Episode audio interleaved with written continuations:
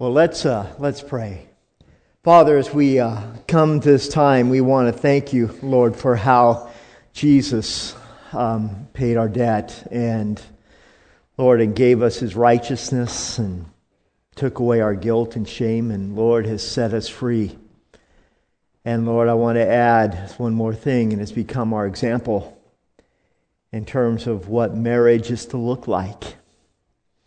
Father, while we are seeking to recover your original intent for marriage. Lord, I pray that you'd give me wisdom today as I communicate um, a very deep and uh, a very, very profound um, idea and the role that Jesus plays in that.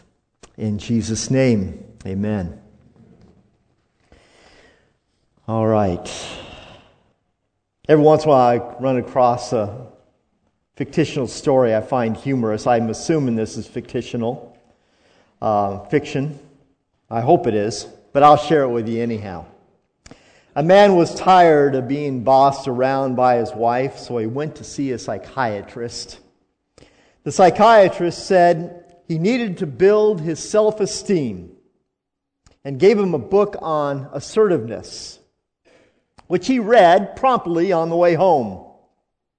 When he reached this house, the man stormed in and walked up to his wife, and pointing his finger, he said, From now on, I want you to know that I am the man of the house, and my word, it is law.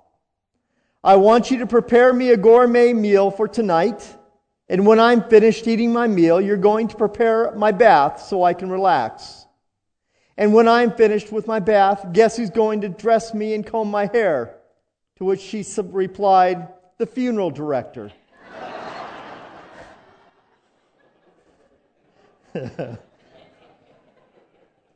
yeah, the role of gender, the gender roles in marriage, it's a, it's a hot topic. It's a hot button issue today, isn't it? It's a controversial issue. And the question is, is, is there actually a difference between the role of a husband and the role of a wife in a marriage relationship? Um, I believe that there is. I believe that there is. However, our understanding, at least in evangelicalism, of churches, those who attend churches like ours, um, has been shaped more by the culture from the 1950s in terms of how husbands and wives interact in their roles been shaped more by the culture of the 1950s and movies or shows like Father Knows Best than by Scripture. That much I'm convinced of. Whenever we speak of traditional family values, um, that is, that is a, a yellow flag to me, and I'm not always sure exactly what someone means by that. And, uh, but oftentimes, they, if you give them the opportunity to define it and explain it, it goes back to some 1950s nostalgia that they look back upon and say, yes, we want to return to the way, the good old days, the way things used to be. And the way things used to be is that the focus was on who ultimately had authority and power within the relationship. And we call this authoritarianism. And it's really, really subtle in terms of how it works its way out. But you know, I was raised in a home that was very, very authoritarian. And I didn't know what to call it at that point, but that was normal to me. So once Kim and I got married, we started out on our honeymoon. And I quickly noticed that as we drove her Pacer, AMC Pacer, yes, uh, upside down turtle. It wasn't an upside down turtle. It was a roll, it was a roller skate. But anyhow, once we drove that, as we as I was driving down the road going through Arizona, she would inadvertently she would just reach over and she would change the station on the radio. And I think, what's that all about? And I looked at her once and I says, honey, I was listening to that. I know, and I didn't like it huh, I wasn't really quite sure what to do with it. And so then I would eventually, I'd give it a few miles because we were on our honeymoon. and I'd change it to another station. And it wasn't long before she would change it again. I thought, huh.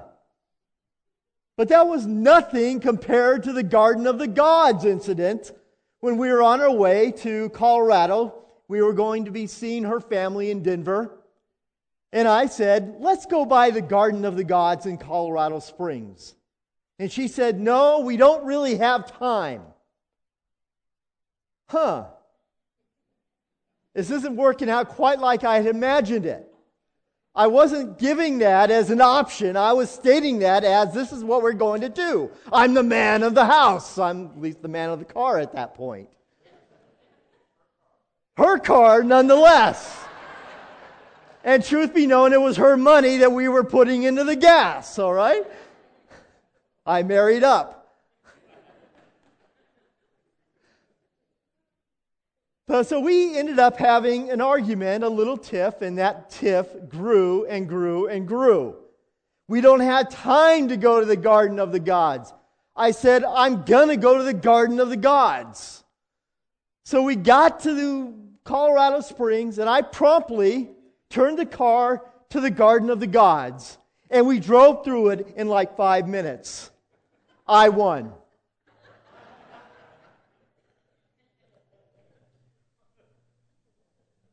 It's amazing we've been married 31 years. and she's so glad I have finally seen the light. no, actually, I'm glad I've grown up. For me, it was all about authoritarianism, and I didn't really put words to it, but it was really about power and ego. Who had ultimate power in the relationship? And my understanding was I had the responsibility, and therefore I had the power. And unfortunately, that is what shapes many people's understanding of roles, especially within the evangelical church, with you know, our understanding of that. Now, does the Bible teach that there are, there, is a, there are structures, that there are role responsibilities? Yes. But I'll be honest with you, I don't really care if you're hierarchical or if you're complementarian or if you're egalitarian in your understanding of those roles. And some of you are looking like, what are those? Don't worry about it. Um, if you don't know what they are, don't worry about it. Um, because regardless of which position one embraces, if you don't have a core foundation and understanding of what is at the heart of what Paul is trying to get to in Ephesians chapter 5, you will corrupt every one of those roles. I am not concerned about what your position is, as important as that question may be. That's not the focus today. The focus today is not what is your position so much as this Are you a servant? If you're a man, a husband, are you a servant? If you're a wife, are you a servant? And that's Paul's position. That's Paul's, what undergirds everything that Paul says in Ephesians chapter 5. And that's why he really kind of flows through this chapter of all of chapter 5 into verse 21 where he says, Submit to one another, and that is where I choose, I choose to renounce my self interests so that I can willingly and eagerly, willingly and eagerly serve the needs of another person. I choose, no one tells me, no one can force me to become a servant. If someone tells me, Martin, you must be a servant, that is servitude. It is not servanthood. Big difference.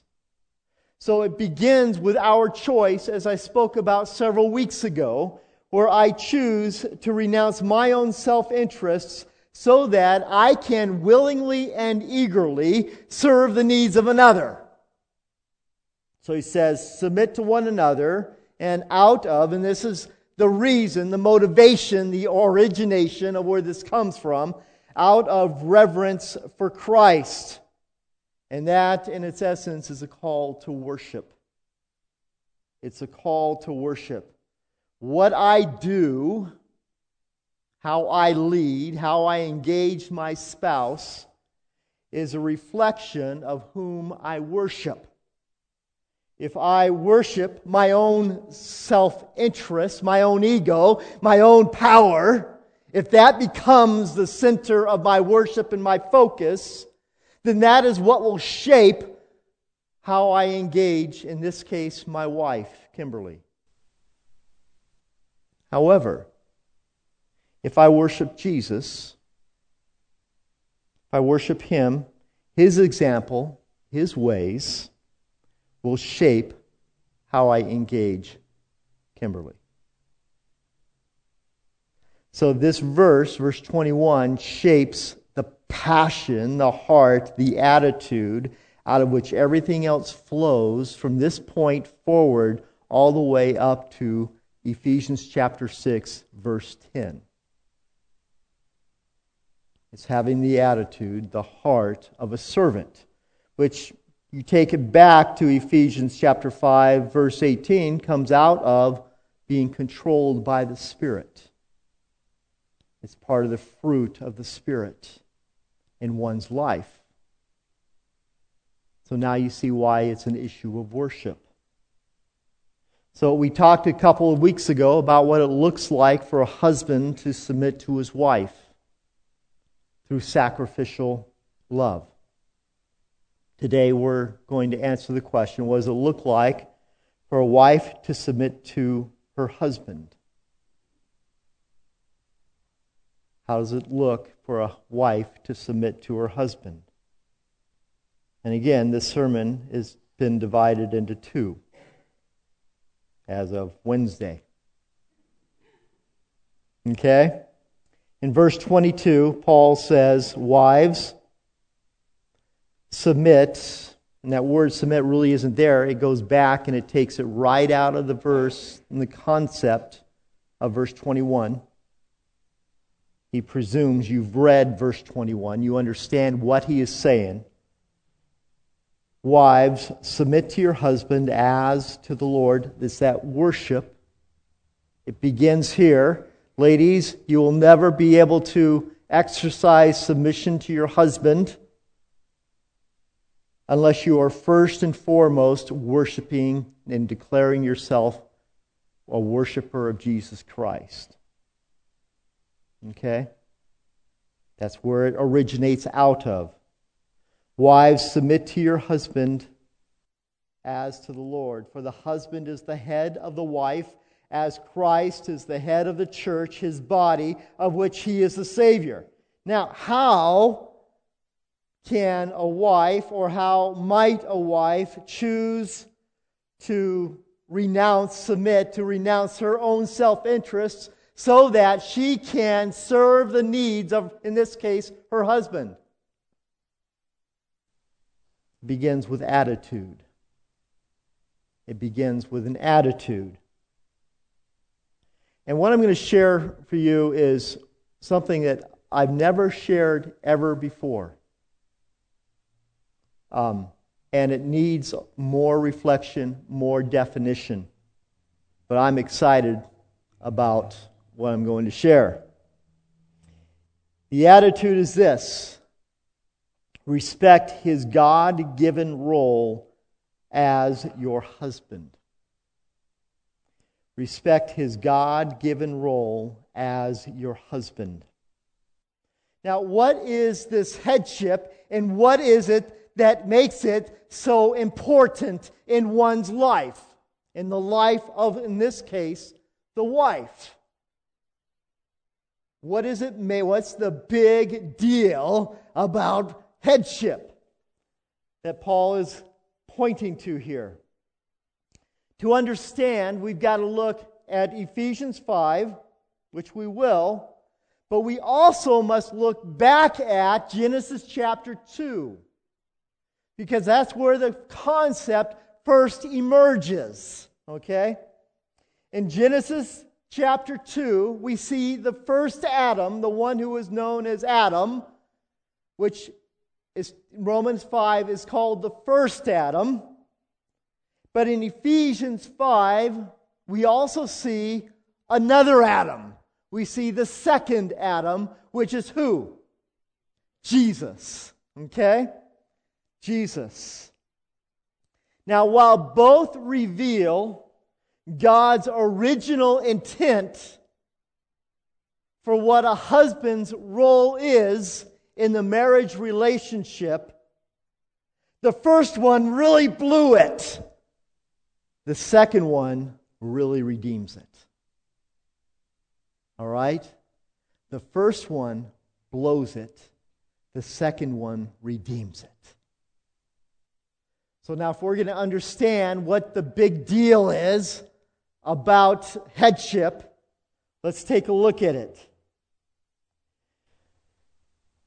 When he, the Bible speaks of someone who is the head, he speaks of someone who is an understanding leader. As one who remembers and is an advocate for the ways of God. For the very term male in Hebrew me is zakar, which means the one who remembers. Now, what does he remember? The ways of God. When Adam was first formed, he was told the ways of God. When Jesus comes, he knows the ways of God because he is God. So he is one who is an understanding leader. He understands the ways of God. The first Adam, as a leader, was to bring order out of chaos he knew that that's what God's role was for him. He was to bring order out of chaos, right? He was given dominion over the world, over all of creation. He was to take and bring order out of wild things. That's why he was given the responsibility, first and foremost, to name the animals, which wasn't just taking and slapping a label on it it was more about discerning and defining purpose according to God's will and God's ways. Men were created to have an impact, to bring order out of chaos. Wives, if you want to know why your husbands like to fix things when you bring a problem, it's because of that. We got chaos. I've got a job. I will fix chaos. Chaos has been fixed. We now have order out of chaos. Okay? That's what men like to do. It's like a toy to him. Okay? That's what he's wired for. That's what we do. Unfortunately, instead of order, instead of bringing order out of chaos, he brought more chaos, didn't he? Why did he bring more chaos? Because he forgot or he ignored the ways of God.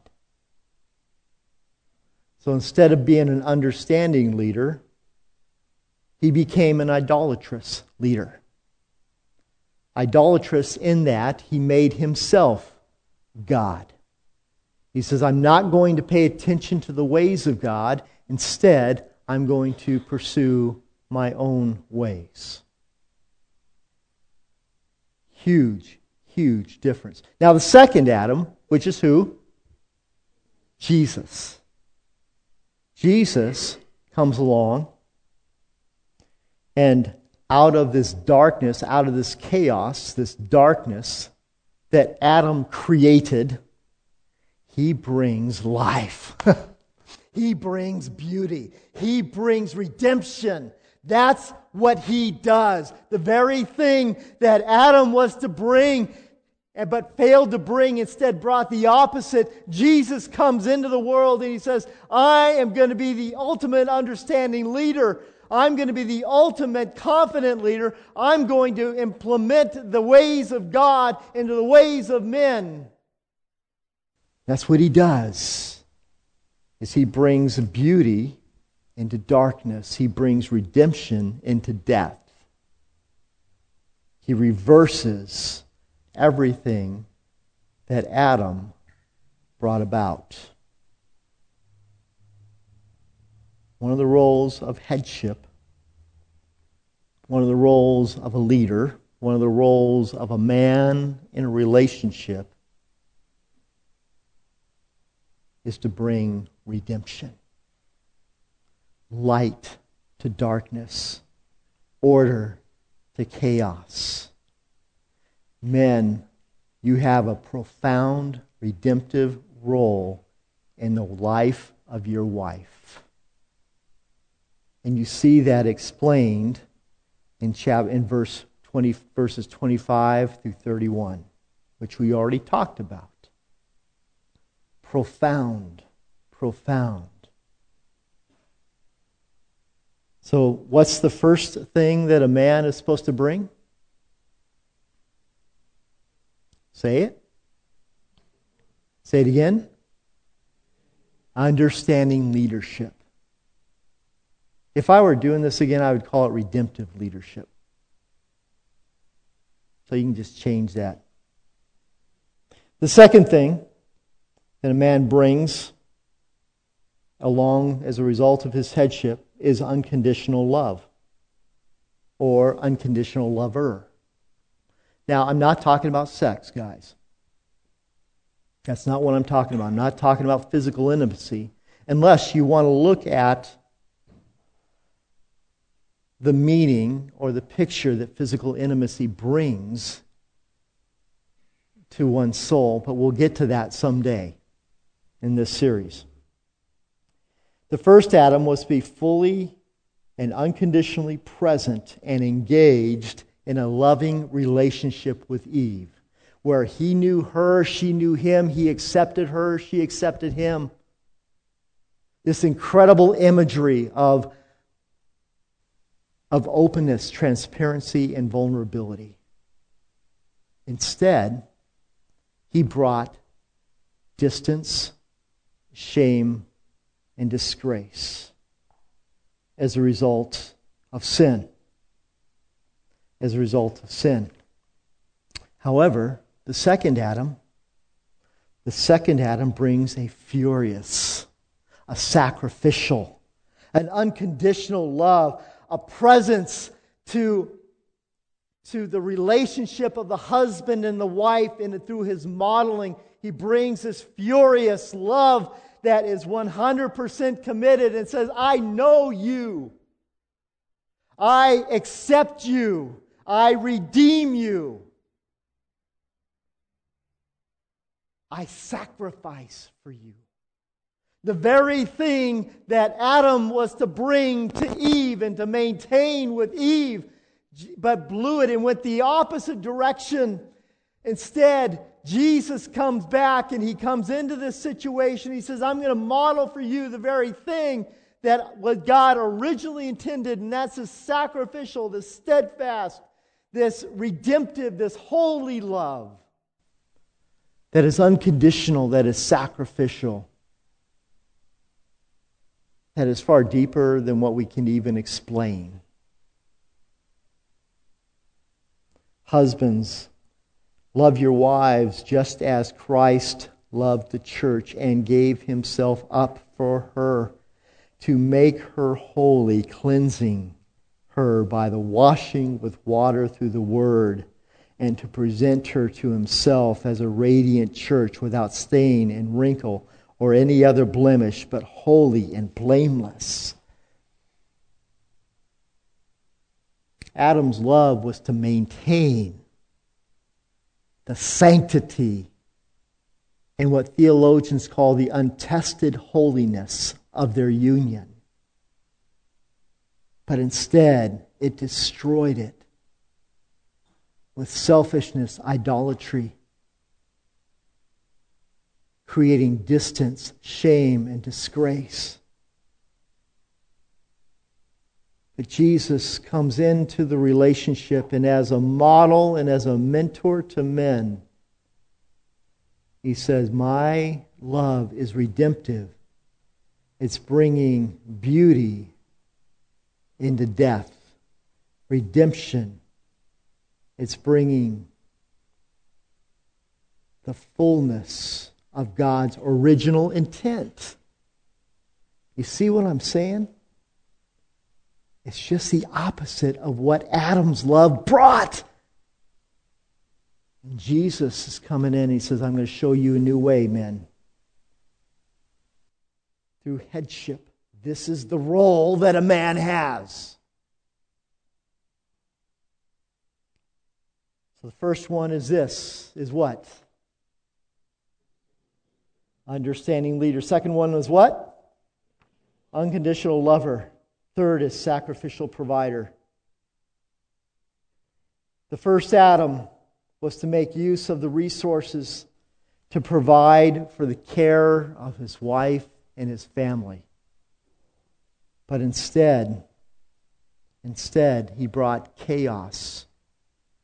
He brought need. He brought famine. Jesus comes into it and he provides for his bride. He provides for his bride. Fourthly, it's courageous warrior. That's the fourth role of one who has this responsibility and this position of headship. Courageous warrior. First Adam was to be the protector of his family. The first Adam was to be the one who would stand between all those who would threaten that which would seek to destroy what God was creating. He would stand and said, This far and no further. Instead, he stood behind Eve and he allowed chaos and death and destruction to enter into God's original creation. The second Adam the second Adam brings redemption. Redemption through the cross, through his own sacrifice, through willing to be, be being willing to give up his life for the sake of his wife. Which, in the case of Christ, is the church, the bride of Christ. But for us who would hold or who have this role of headship, he becomes a model of what it looks like and says, you know what? Your role is to not just lead, but to die. To die for your wife. Protecting, guarding, leading from all who would threaten her vitality, her health. That is the role. Where the first Adam failed, the second Adam comes in and succeeds. Where the first Adam led into darkness, and into chaos, the second Adam comes in and says, I will take and I will replace and I will redeem that which is broken, that which is in despair, and instead I will bring life out of it through Jesus Christ. And by the way, men, he becomes our example. He becomes our example. We are to be as those who are the head of our families. We are to be the life givers. We're to be the understanding leaders. We're to be the, um, what's the second? What's that? Unconditional lover. We're to bring that sense of safety, that sense of knowing and being known. We're to be the ones who make sure that the provision for the family is taking place. Fourthly, we're to be the protectors of all that is. We're to walk point. We're the point man for our families. Now, Some of us may be thinking, ladies, my husband is more like the first Adam than the second.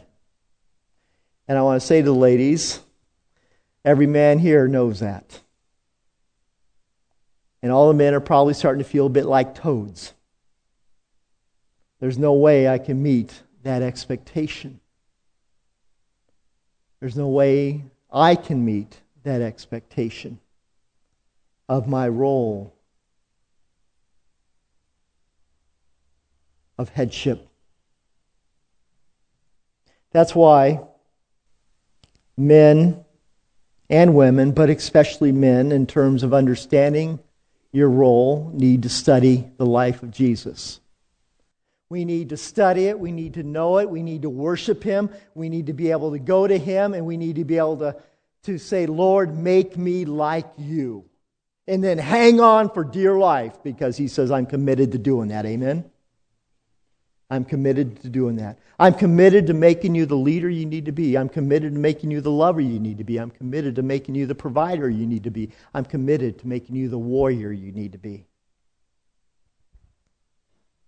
You will not be able to do it apart from studying and understanding the life of Jesus.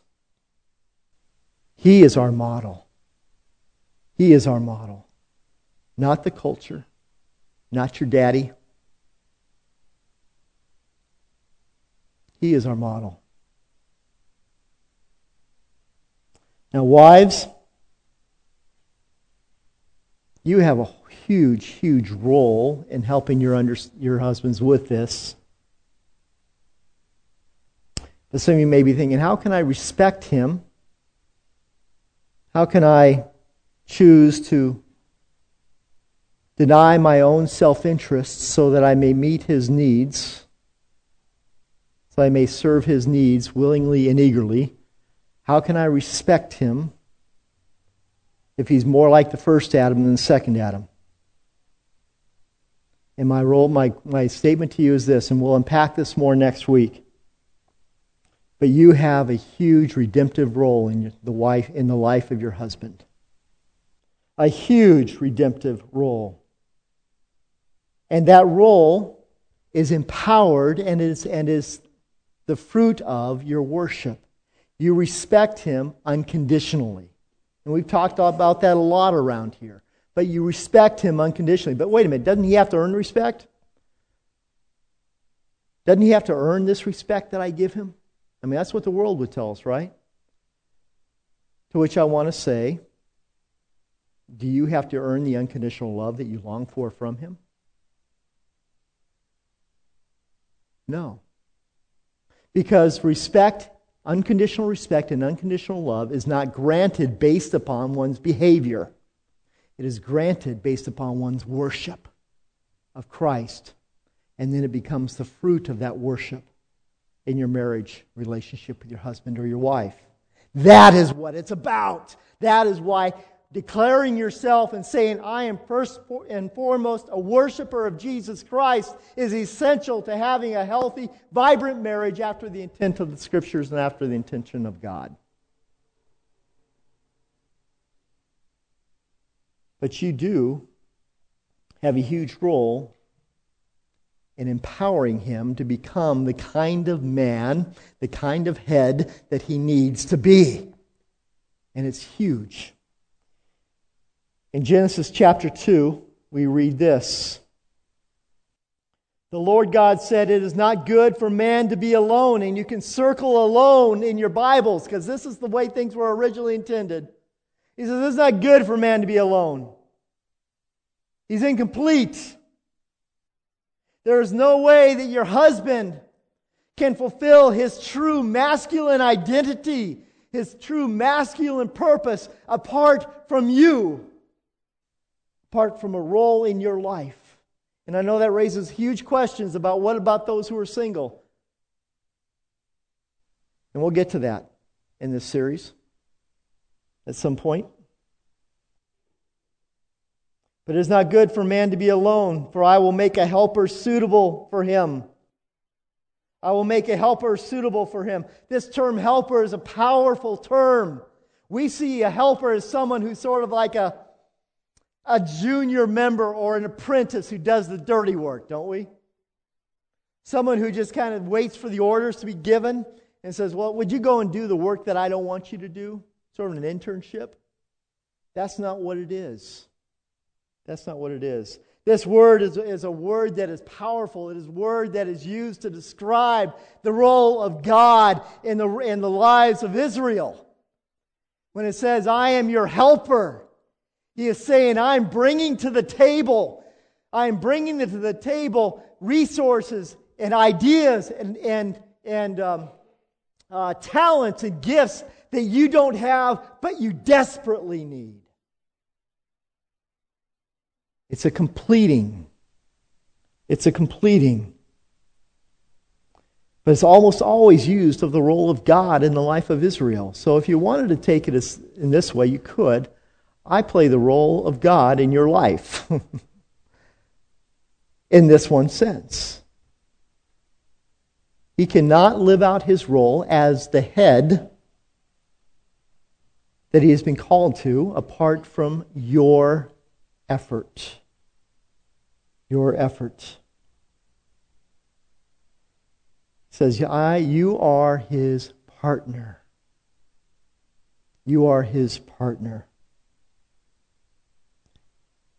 A man does not have all of the resources that he needs to be able to fulfill this role in life. And if he is going to be able to fulfill the role of helper in your life, or if he's going to be able to fulfill the role of the headship in your life, he desperately needs the resources that you bring to the table. If he is going to re- fulfill the role of a masculine man in this world, he needs the resources that you bring to the table. Desperately. That's the idea of what he's getting at. That's the idea. You bring capacities, strengths that he desperately needs. I am who I am, not because of I am, but because we together are. It's not like I am one brick on top of Kim, who is another brick, and I stand superior to her. It's like we are a cord wrapped together, a rope that is wrapped tightly together. You are his partner. That's why Malachi chapter 2 calls you, ladies, the partner in the relationship. But more than that, and as, or at least as important as that, is you are his champion. You are his champion. And I want to end with this this idea. You have a lot of power in his life, a tremendous amount of power. And that power can either build him up and equip him and strengthen him, or it can destroy him. That's how much power you have in Proverbs chapter 12, verse 4, it says, A noble wife is a crown to her husband. Well, it must be because he's such a great man, right? It doesn't say that. It doesn't say that he's doing everything right or he's this great and powerful man. It just says he's a husband. But she is a crown. A noble wife is a crown to her husband. What's that all about? Well, the whole idea of nobility is someone who carries a lot of strength. Strength because of her influence, strength because of her character, strength because of her presence. She is a strong and she is a competent woman. A noble woman is a strong and a competent woman, is the idea. But beyond that is the second idea, and that is she brings strength to her husband. She doesn't use her own personal strength to elevate her and to lift herself up. She doesn't use her strength to, control or dominate her husband. She uses her strength and she gives it to her husband. Now, how does that happen? Well, we'll talk about that next week. But she gives that strength to her husband to build him up and to give him courage. And she builds him up personally and she builds him up socially. I was talking with someone recently, and they, this woman just said, I'm so tired of women cutting down their husbands, speaking evil of them, degrading them, many times behind their backs, but sometimes even to their face. And it just offends her. Doesn't mean that what you're saying isn't true. No. It just means that what you're saying shouldn't be said. It shouldn't be said. Your words can bring life or it can bring death. And that's Proverbs' point. A noble wife is a crown to her husband. She builds him up. But, a, but the wife who acts shamefully is like rottenness to his bones. That means, how does she do this? Through the words that she speaks in Proverbs. Through the words that she speaks. And if she speaks, speaks words of disgrace, words of death, it's like it enters into his soul and it takes away the very structure that he needs to be a man. And you may be thinking, well, I'm, I'm, I'm punishing him or I'm, I'm trying to help him so he'll stand up and be the man through the criticisms that I'm giving. But you got to understand, it's not helping him, it's destroying him. And next week, we're going to talk about power struggles, is one of the points that we're going to talk about.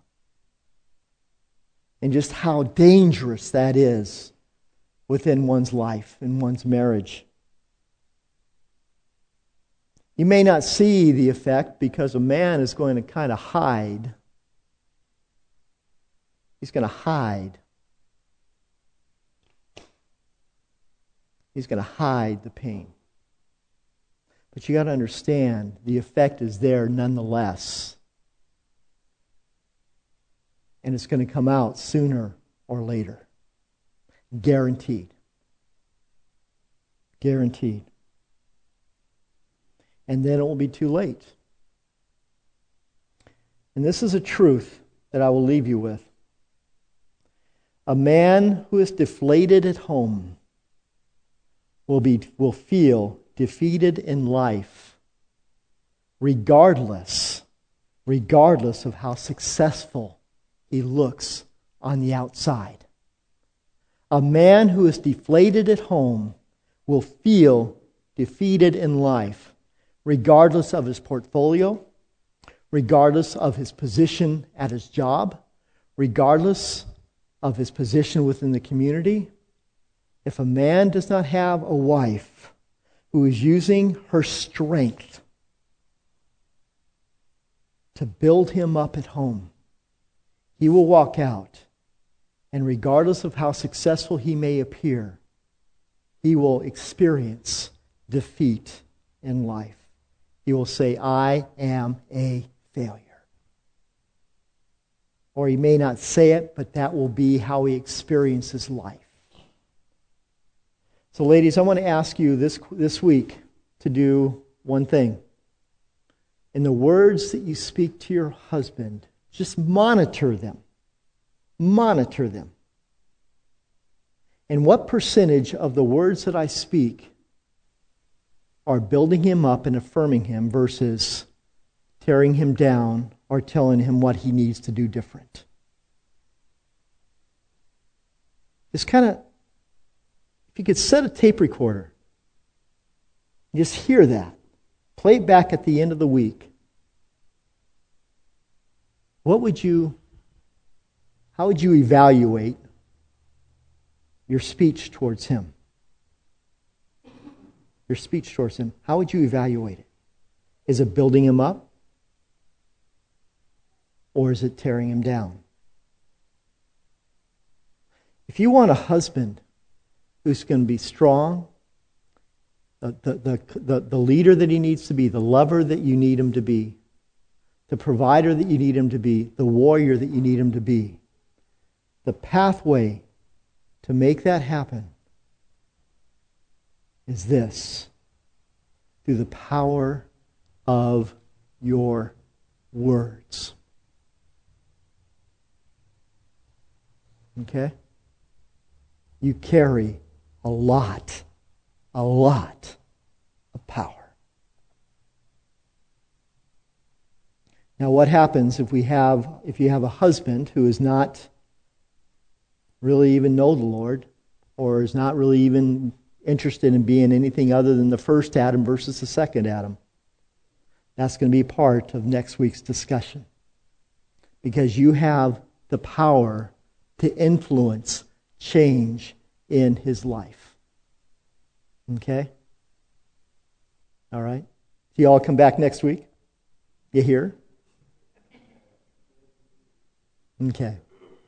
Let's pray. Father, as we seek to understand how this all works together, Lord, I pray that you'd bring clarity. Lord, I pray that you'd bring conviction. Lord, make us men long to be more like the second Adam, Jesus, than the first Adam who blew it. Lord, may our wives help us understand and encourage us in being more like Jesus than like Adam. And Father, we long, we long to see relationships that are healthy, vibrant, and reflect your original tint in growing ways. And Lord, I would ask that you would make that a reality here amongst us. And even, Father, even in my own life. In Jesus' name. And all God's people said, Amen.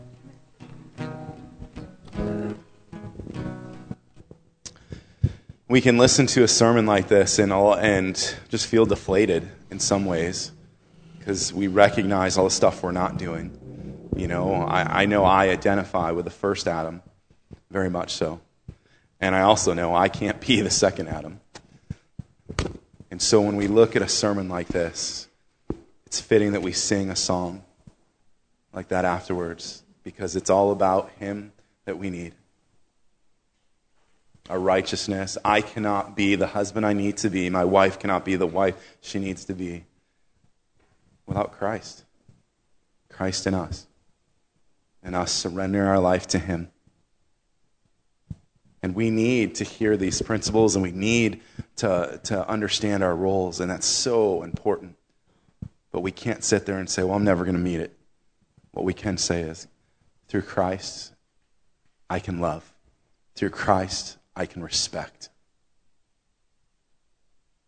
So walk away encouraged because we have a God who walks with us, beside us, in front of us, and behind us. We're not alone in our marriages. We're not alone as single people. We have a Savior who understands. We need Jesus more today than yesterday. God, we need you. Oh, we need you. Every hour, we need you. You are our righteousness, our holiness. Apart from you, we can do nothing. Lord, teach us your ways that we may walk in your truth and recognize it's not about us and what we bring to the table. It's about you and what you've done. Father, give us the right perspective to live for you to love for you, to respect for you. In your name I pray. Amen.